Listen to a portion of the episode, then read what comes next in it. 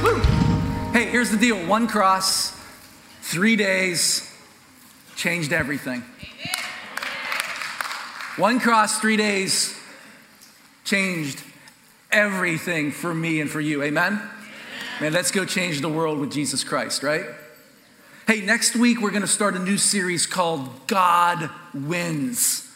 And I just really I invite you to come and join us in this series. I invite a friend to join us in this series. We'll, we'll, we'll, we'll, we'll look at a lot of interesting issues that are going on in our world, but we'll look at them through the context of God's Word so that we can be rooted and so that we can be who God has called us to be in some chaotic times. So I hope that you will come and join us for this series. Hey, this is good news. God wins. God has won. God is winning. God continues to win. God will win. God is, God wins. God wins. Okay, just checking. Let's pray. God, please prepare us to receive your word this morning and open our eyes and our hearts to your truth. God, as we ask you every week, please pour out your Holy Spirit upon us.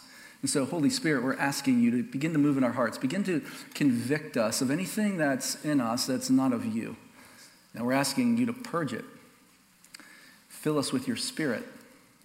Empower us be different than the world, to be a light in the darkness, to share your, your love and your truth and your grace with everyone in our sphere of influence, God. So we're asking that you move in such a way in us that we will leave here a different person, a God transformed, Holy Spirit filled person that you will use to make this world a more godly place, to expand your kingdom here on earth. In the mighty, powerful, life changing name of Jesus Christ, we pray and ask. Amen. All right, hero. When you hear the word hero, what images or thoughts come to your mind? What is it? What, what, what, is, what is a hero anyway? Well, a hero is a person who is admired or idealized for courage, or for outstanding achievements, or for noble qualities. We typically view heroes, and, and heroes are, are typically written about in, in stories as the strong, the, the smart, the attractive person who saves the day, gets the girl, and lives happily ever after. For whatever reason, Kristen's heroes, you don't know, Kristen, this is my smoking hot wife, so she's the prettiest one in the room, right? That one right there. Uh-huh. Kristen's heroes always seem to look like that. or that. Or that. Are you seeing a pattern here? I just wanted to see if you're seeing a pattern here. Now, when we look at heroes like that, I think heroes are in the eyes of the beholder because I look at that and I see something like this. I mean, I see, like, I see, I see, like the the villain, the devil incarnate. Are you guys with me this morning? All right, how many guys out there are feeling me this morning? Yeah, I mean, are with me this morning? Yeah. Mm, all right, all seriousness though, all seriousness though. Heroes, man, they save people, they rescue people, and therefore we view heroes as having these, these talents, these gifts, these special qualities that, that most other people do not have.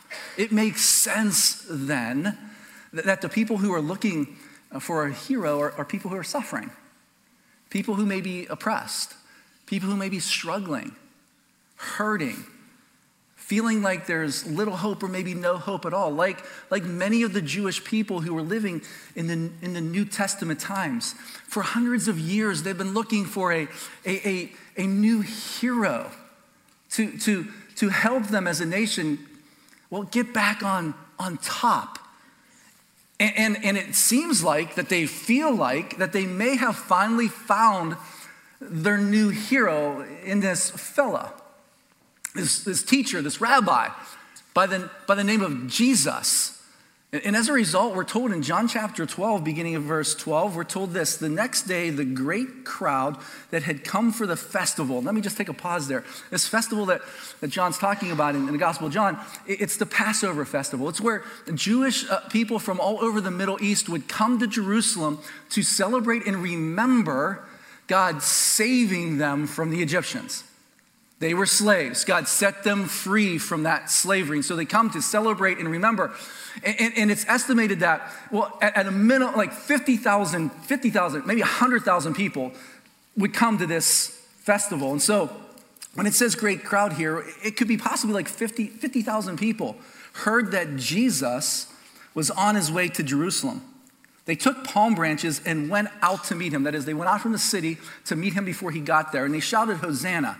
Blessed is he who comes in the name of the Lord. Blessed is the King of Israel. What would cause about 50,000 people to believe that Jesus was their new king, their new hero, and then wave palm branches and shout, Hosanna! Blessed is he who comes in the name of the Lord. Blessed is the King of Israel. What would cause them to view Jesus this way? Well, maybe because they had seen, experienced, or heard about Jesus healing lepers. You, you know what leprosy is, right? It's like your, your, your body just rots until you die. Maybe because they, they think Jesus may be their hero because, because they had either seen, experienced, or heard about Jesus healing other people with every, any kind of sickness or disease. Maybe they thought Jesus was their hero because they had seen, experienced, or, or heard Jesus actually restoring sight to the blind, making the lame, the crippled walk. Maybe because they had seen and experienced or heard about Jesus feeding 5,000 people with two loaves and five fish, and then 4,000 people with seven loaves of bread and a few fish. Maybe because they had seen or, or, or, or maybe experienced themselves or, or heard about Jesus casting out demons, man, giving people a fresh start in life emotionally.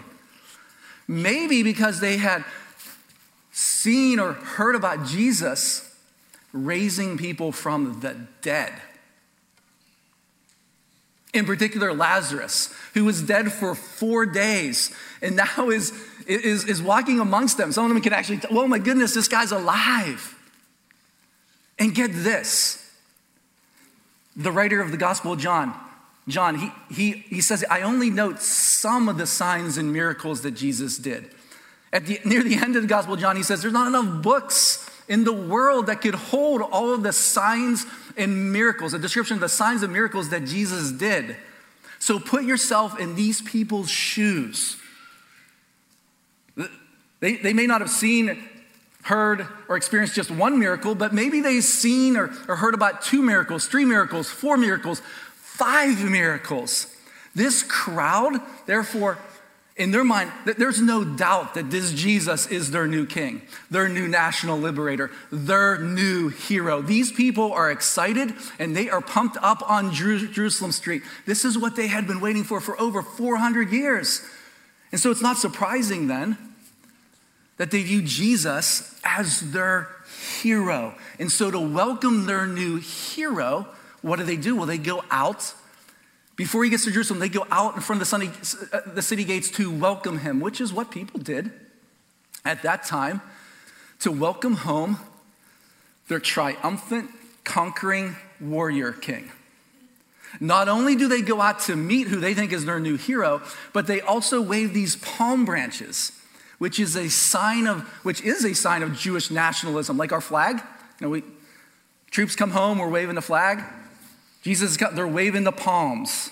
They had stamped these, the images of palm on their coins when, when, they, when they rebelled against the, the Roman Empire on two different occasions. So not only do they go out to, to welcome who they think is their new hero, wave these nationalistic palm branches, but they also shout at the top of their lungs, Hosanna! Which means save us, because that's what heroes do. They save us.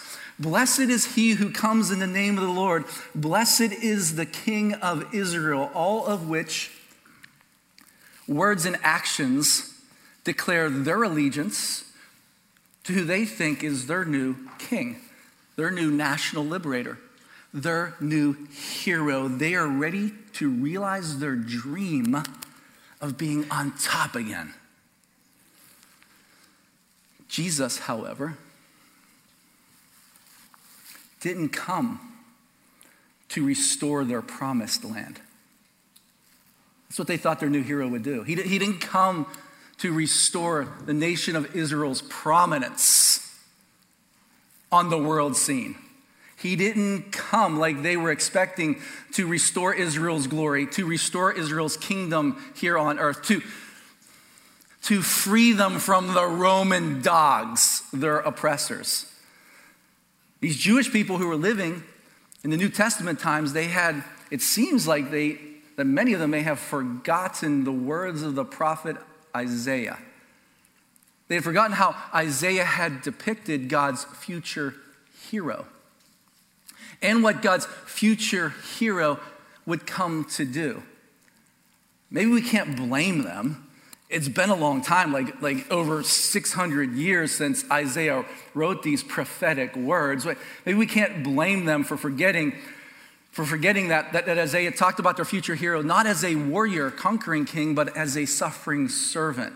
Or maybe the Jewish people just didn't want to think about their hero like that.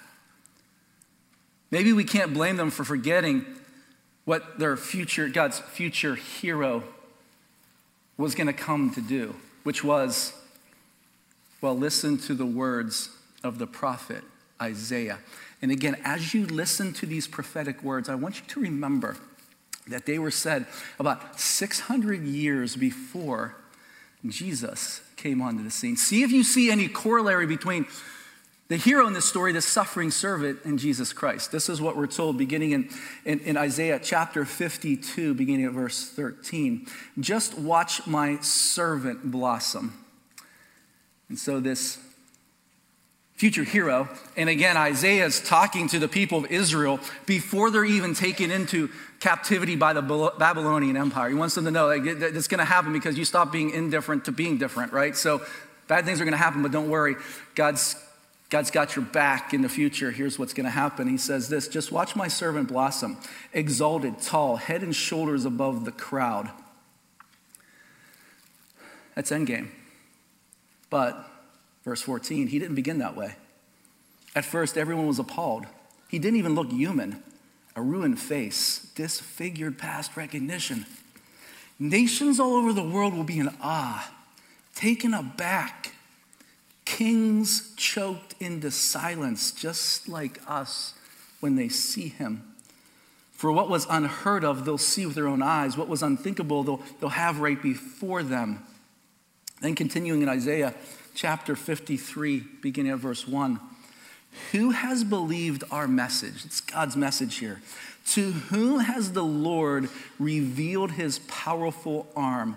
Who would have thought God's powerful arm, God's saving power, would look like this? Going back in time, my, verse 2 My servant grew up in the Lord's presence like a tender green shoot, like a root in dry ground. There was nothing beautiful or majestic about his appearance. Sure, he was a cute kid, but nothing to attract us to him. Then, fast forwarding when this servant's a man, Verse 3 He was despised and rejected, a man of sorrows, acquainted with deepest grief.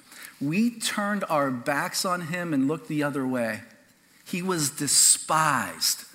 We actually thought he was scum, and we did not care. Not the description of the strong and attractive hero that we might expect or even want. He looks like one of the losers.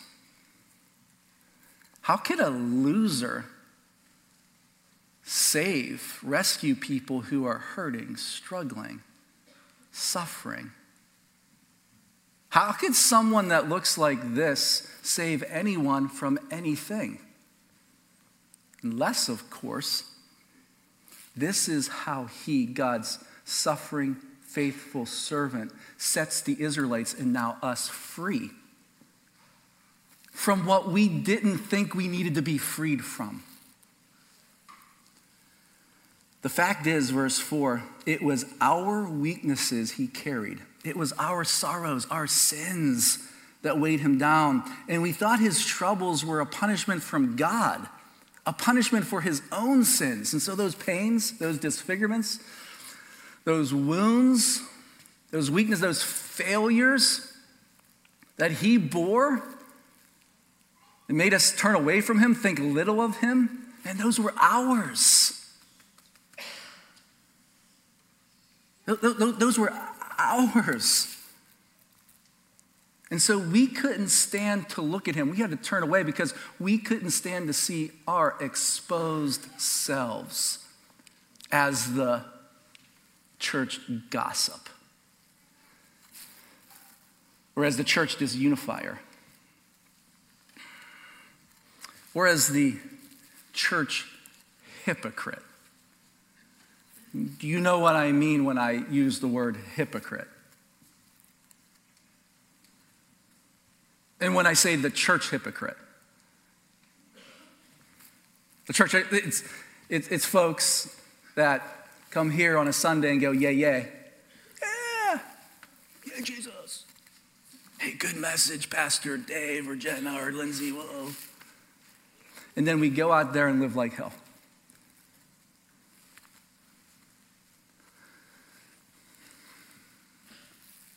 I have a question to ask you.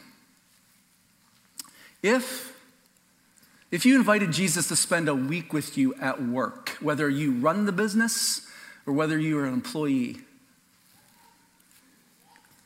what would be Jesus' experience for those of us who call ourselves followers of Jesus Christ? What would be Jesus' experience if those of us who call ourselves followers of Jesus Christ would invite Jesus, hey, spend a week with us as a family? What would be Jesus' experience? You get my point? God's, God's suffering, faithful servant, was not suffering with us.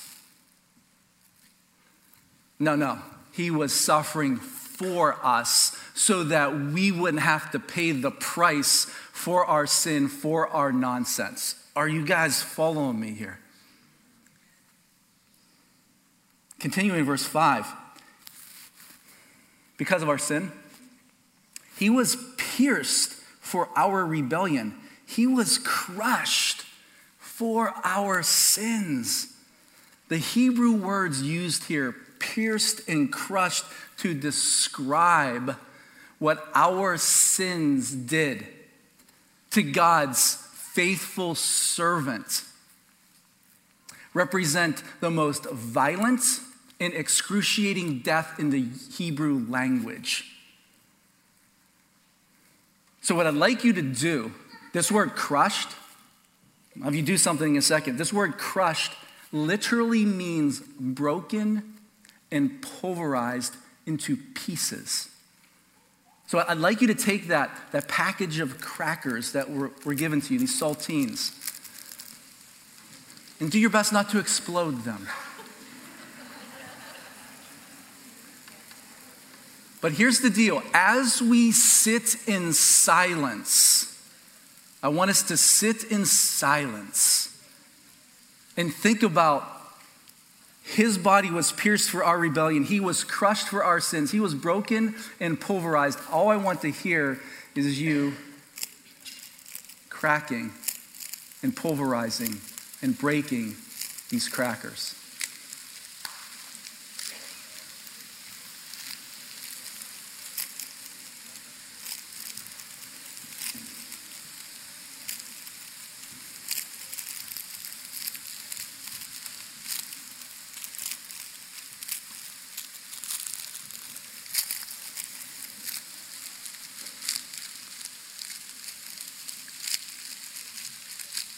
My friends, Jesus Christ was crushed for you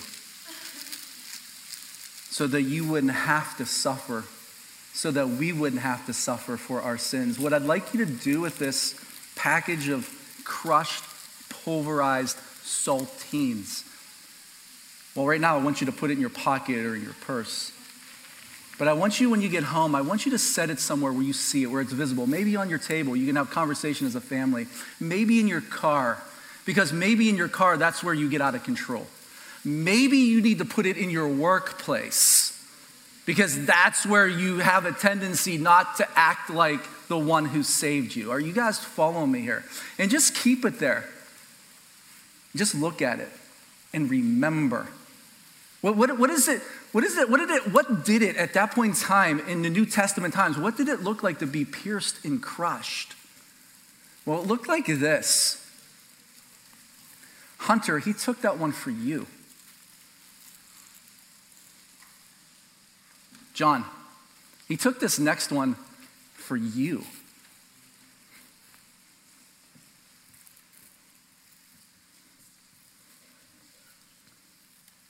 Mike, he took this next one. He took it for you, man. He took them, he took those lashes, he took those beats, he, he was crushed for, for you, for me. So we wouldn't have to pay the price for our sin. So we wouldn't have to suffer and die for our sin. The reality, as we're told in verse 5, is he was beaten so that we could be whole. He was whipped so that we could be healed. Why? I always like to ask the why question. We'll get the how in a, in a few verses. But why? Why did God's servant have to suffer this way for us to be made whole and healed? Well, that's because this is how serious God takes sin. It is following our own path instead of the godly path. And when we do that, we break relationship with God. Mm. And, and when that happens, a sacrifice has to be made. Blood has to be shed in order for our relationship with God and with each other to be restored. It, it's just the way God created, just the way God set things up. Just when we decide to go our own way, God just, this is what's going to have to happen for relationship to be restored. And I'll talk about the how in a few verses. This is the price that had to be paid for our lying. Any liars in here? I'm glad we have some honest people. I'm glad that you liar, oh, we liars are honest. That was the price that had to be paid for your cheating on your taxes or on a test or on your spouse. That was the price that had to be paid for us stealing from our employer.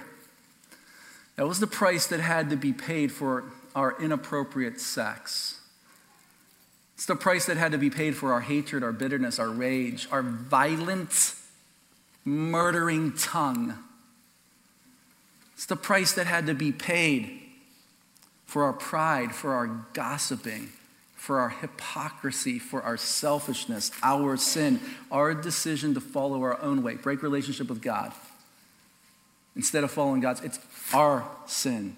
That is why God's faithful servant had to suffer and die for us so that we would not have to. Are you guys following me this morning? Continuing in verse 6, Isaiah says this all of us, that's every single one, one of us sitting here or watching online, all of us, like sheep, so we're being analogized to sheep. All of us, like sheep, have strayed away. So, what are sheep? Sheep are notoriously single minded creatures, focused, single minded. And at the same time, they get they get lost in their circumstances, right? They're unaware of them. And so, so they have this focus. They're just focused on the next clump of grass and nothing else. And when they get frightened, they have this tendency to bolt in any direction. So, because of these t- two tendencies, that is, they're just focused on the next clump of grass and nothing else, and something scares them, they just, they just, they just run any, any which way. Because of those tendencies, sheep are prone to get lost. Like sheep, we have a tendency, if we're honest, and we'll admit it, we have a tendency to live life from purchase to purchase. That is, from grass clump to grass clump. We have a tendency to, to, to, to have our minds just focused on that next step in the corporate ladder, whatever you want, whatever term you want to use. The, the, the next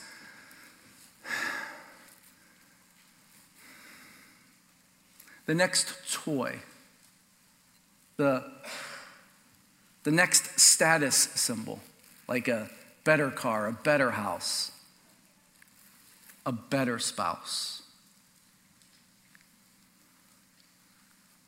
Our minds have this tendency to focus on the next, the next rung of the American dream. And therefore, we, we have this tendency to get lost in ourselves. Life becomes about me, myself, and I. And as a result, continuing in verse 6, we have left God's paths to follow our me, myself, and my path, our own path. And we don't even think of the eternal consequences of doing so. Our choice to go our own way, to break relationship with God and become our own God, thinking that we know what's best for me, for us, our choice to, to do that falls on God's servant, which is the only way that our hero can save us from ourselves by taking our sin on himself. Continue in verse 7 He was oppressed and treated harshly, yet he never said a word. This is how God's servant responded to his predicament. This is how God's servant played his role in God's rescue story the story to rescue, to save us. He was led like a lamb to the slaughter. And as a sheep is silent before the shearers, he did not open his mouth. He willingly submitted and embraced, again, his role in God's rescue story to save us from ourselves, to save us from our sins verse 8 unjustly condemned. Why unjustly condemned? Because he didn't do anything wrong. He was led away.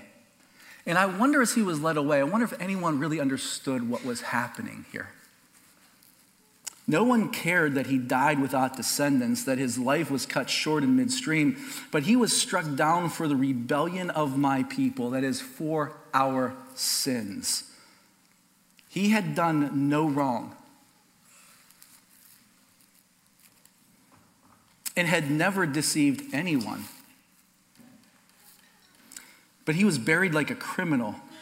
He was put in a rich man's grave. Think of the irony of that. He was buried like those he came to save. Verse 10 But it was the Lord's good plan good for us. Okay? But it was the Lord's good plan to crush him and cause him grief. Yet when his life is made an offering for sin, he will have many descendants, that is, many followers. Which then raises the question of how?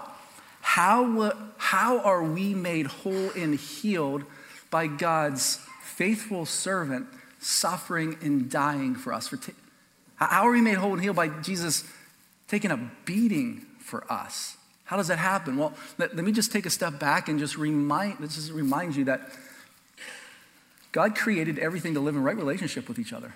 I mean, we were created to live in right relationship with God and with each other and with our surrounding world. In order for that relationship to have any integrity, any value, any meaning, God gave us, human beings, that choice of whether or not we're going to live in right relationship with God and with each other. Unfortunately, like Adam and Eve, we, we chose to go our own way. We chose human autonomy and independence from God because we believe that we know what's best for us. And that broke relationship. And that going our own way always leads to death. Always death and brokenness. Always. in order to save us from that, God says, well, a price is going to have to be, something else is going to have to substitute in and, and, pay the price for your sin. And in the Old Testament, God had the Israelites bring these sin sacrifices to God's altar. And it couldn't just be as animals, it couldn't just be any animal, it had to be an unblemished animal, the best they had. Now, when we're talking about Isaiah's talking about here, oh, oh that, that, that's going to stop. Because God's servant, if you haven't guessed by now, Jesus Christ is fully God. He's without sin, perfect, unblemished. And not only is Jesus Christ fully God, but Jesus Christ is always is also fully man.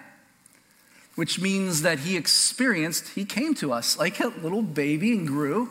He came to us, God did, in the person Jesus Christ. And so Jesus experienced everything that we've experienced in life fun, joy, laughter, but also pains and loss and grief and betrayal and temptation. But Jesus always submitted to the will of the Father, being fully God, sinless, perfect, unblemished, being human, so real, real person who can feel real pain, who can now represent us because he's experienced everything that we've experienced. Jesus Christ being fully God, fully, fully man, fully human, he could substitute himself for us and pay the price for our sin so we wouldn't have to suffer and die for our sin. Are you guys following me this morning? This was a substitutionary sacrifice, his life for our life, so we could have life forever. Are you guys with me? This, this, this, this sacrifice, this, this, this, this life that we get to have is, is all again about so that we can live in right relationship with God and with each other.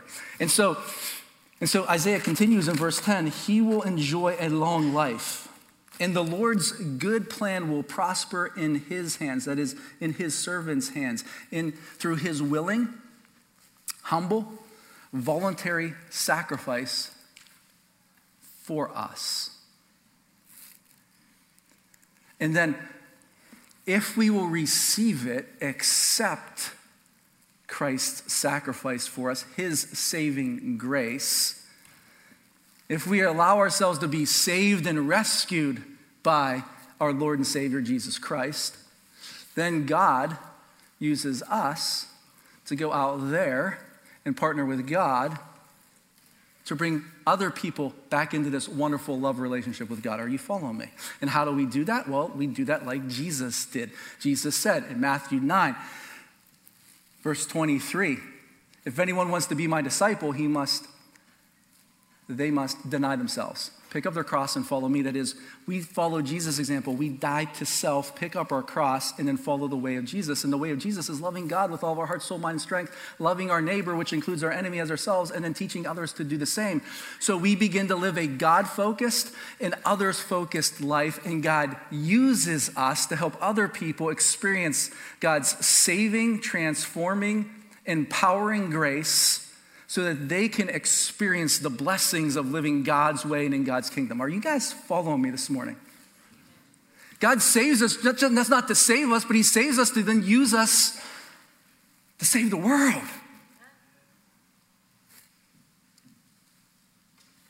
Are you with me? Verse 11, when he, that is God's suffering servant, sees all that is accomplished by his anguish, he will be satisfied. And because of his experience, my righteous servant will make it possible for many, that's all of us, to be counted righteous. For he will bear all their sins, that is, our sins. I will give him the honors of a victorious soldier because he exposed himself to death. He was counted among the rebels, that is, among the sinners. He bore the sins of many and interceded for rebels. That is, he bore the sins of every sinner. He bore all of our sins. Simply put, the hero of our story, Jesus Christ, he took a and he took a beating for us. And he was ripped and torn apart for us. And his body was, it was broken. It was crushed. It was pulverized for us. And then he died for us. This is how much God's suffering, faithful servant loves us. As we're told in 1 John 3:16, he laid down his life for us. When we were utterly helpless, the apostle Paul tells us in Romans chapter 5 verse 6, helpless, we can't save ourselves. Christ came at just the right time and died for us sinners. Now, most people would not be willing to die for an upright person, though someone may perhaps be willing to die for a person who's especially good. But God showed his great love for us by sending Christ to die for us while we were still sinners. That is, while we were still messed up. While we were still yucky. Doing things that hurt people. Are you with me? Hear me. Jesus Christ took our place. He suffered for us, He died for us so that we wouldn't have to suffer and die for our sins. And then what did he do? He rose victorious over sin and death so that we could live in Christ's victory. When Jesus saves us, Jesus puts his spirit in us. We, we actually have Christ in us. And just like Jesus Christ could say no to sin and yes to God in all things while he was on this earth, because we now have Christ in us, we also have the power to say no to sin and yes to God in all things. Are you guys with me? I mean, we don't have to do that anymore. We don't have to be that way anymore. Come on. Yeah. All because God loves us this much, as Jesus tells us in John chapter 3, verse 16. For God so loved the world that he sent his one and only Son, that whoever believes in him, and that word believes in, this is whoever just gives him their complete allegiance, say, God, you got me. You're my, you're my Lord and Savior. Take me, use me as you see fit, will not perish that is, will not be separated from God forever. That's what we call hell. But instead, we'll have eternal life. That is, we'll, we'll, begin to live in right relationship with God and everyone else in our sphere of influence forever. That's called heaven, and that can begin right here, right now, today. And your life will never be the same. Are you guys following me here? Is there anybody here today who needs a hero, who needs a Savior to free you from whatever prison you may be living in. Does anybody here today need a hero Savior who's going to give you new life with new hope and new purpose?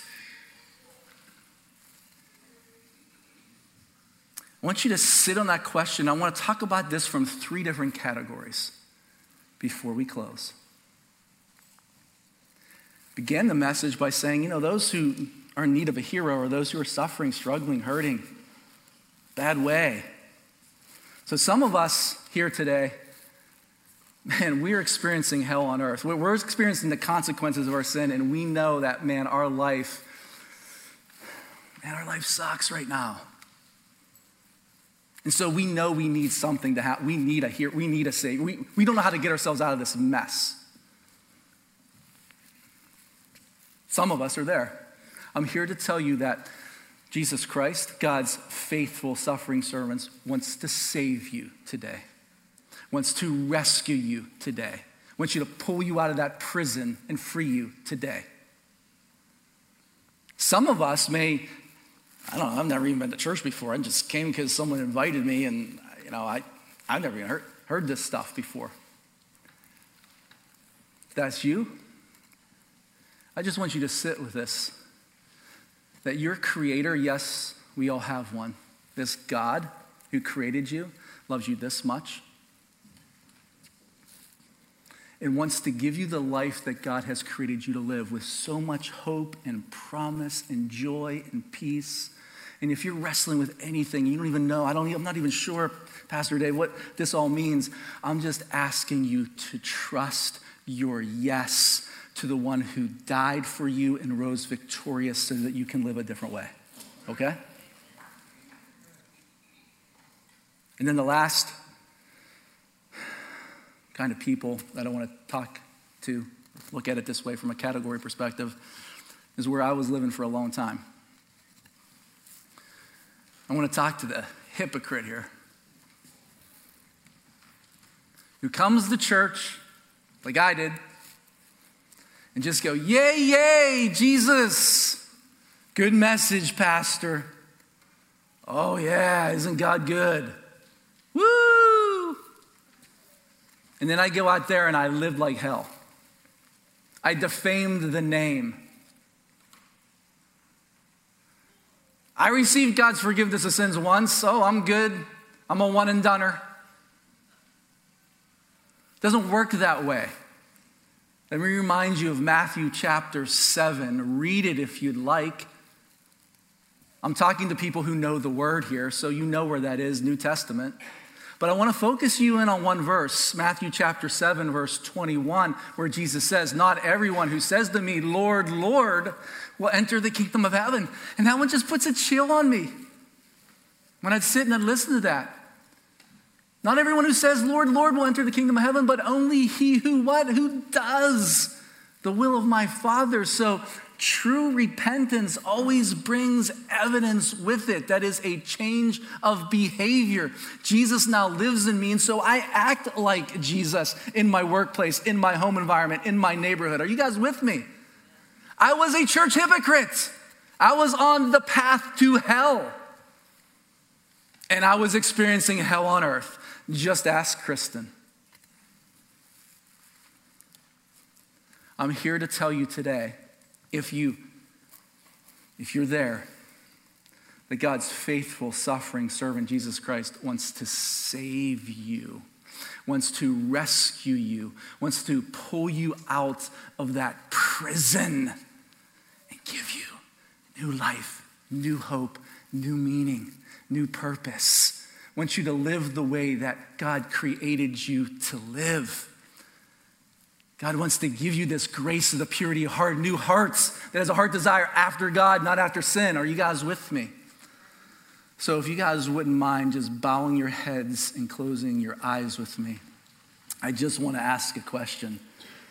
If anybody here this morning wants to be rescued, wants to be freed from any prison. Maybe you're following, but man, goodness alive, why do I keep doing certain things that are ungodly? Maybe you just haven't experienced the grace of the purity heart of God just breathing God's Spirit into you. Maybe you just want a new heart. God, give me that new heart. It doesn't matter. Whatever you want to be freed from, whatever prison you're in, if there's anybody here who wants to be saved, rescued, freed, empowered by God's faithful, suffering servant, Jesus Christ, just, just raise your hand up and, and tell them, tell them that. And I'm not going to call anybody out. I'm not weird. I just want to know because I, I, I want to pray over you. I see, I see your hand. Is there anybody here who wants to, I see your hands, anybody here wants to experience the freedom, power of the Holy Spirit? Anybody here who wants to just receive the, the grace of the forgiveness of sins? Okay, I see your hands. Yeah. Yeah. Hmm. Anybody else? Oh, begin this wild, life giving adventure with the God who created you. Will you pray with me? Just pray with me. God, man, I, am and I'm sorry. I'm sorry for all the nonsense in my life. I, I'm sorry for all the people that have hurt, the, the, the nonsense things, the, the evil things I've done. God, please forgive me for that. Please make me whole. Please heal me.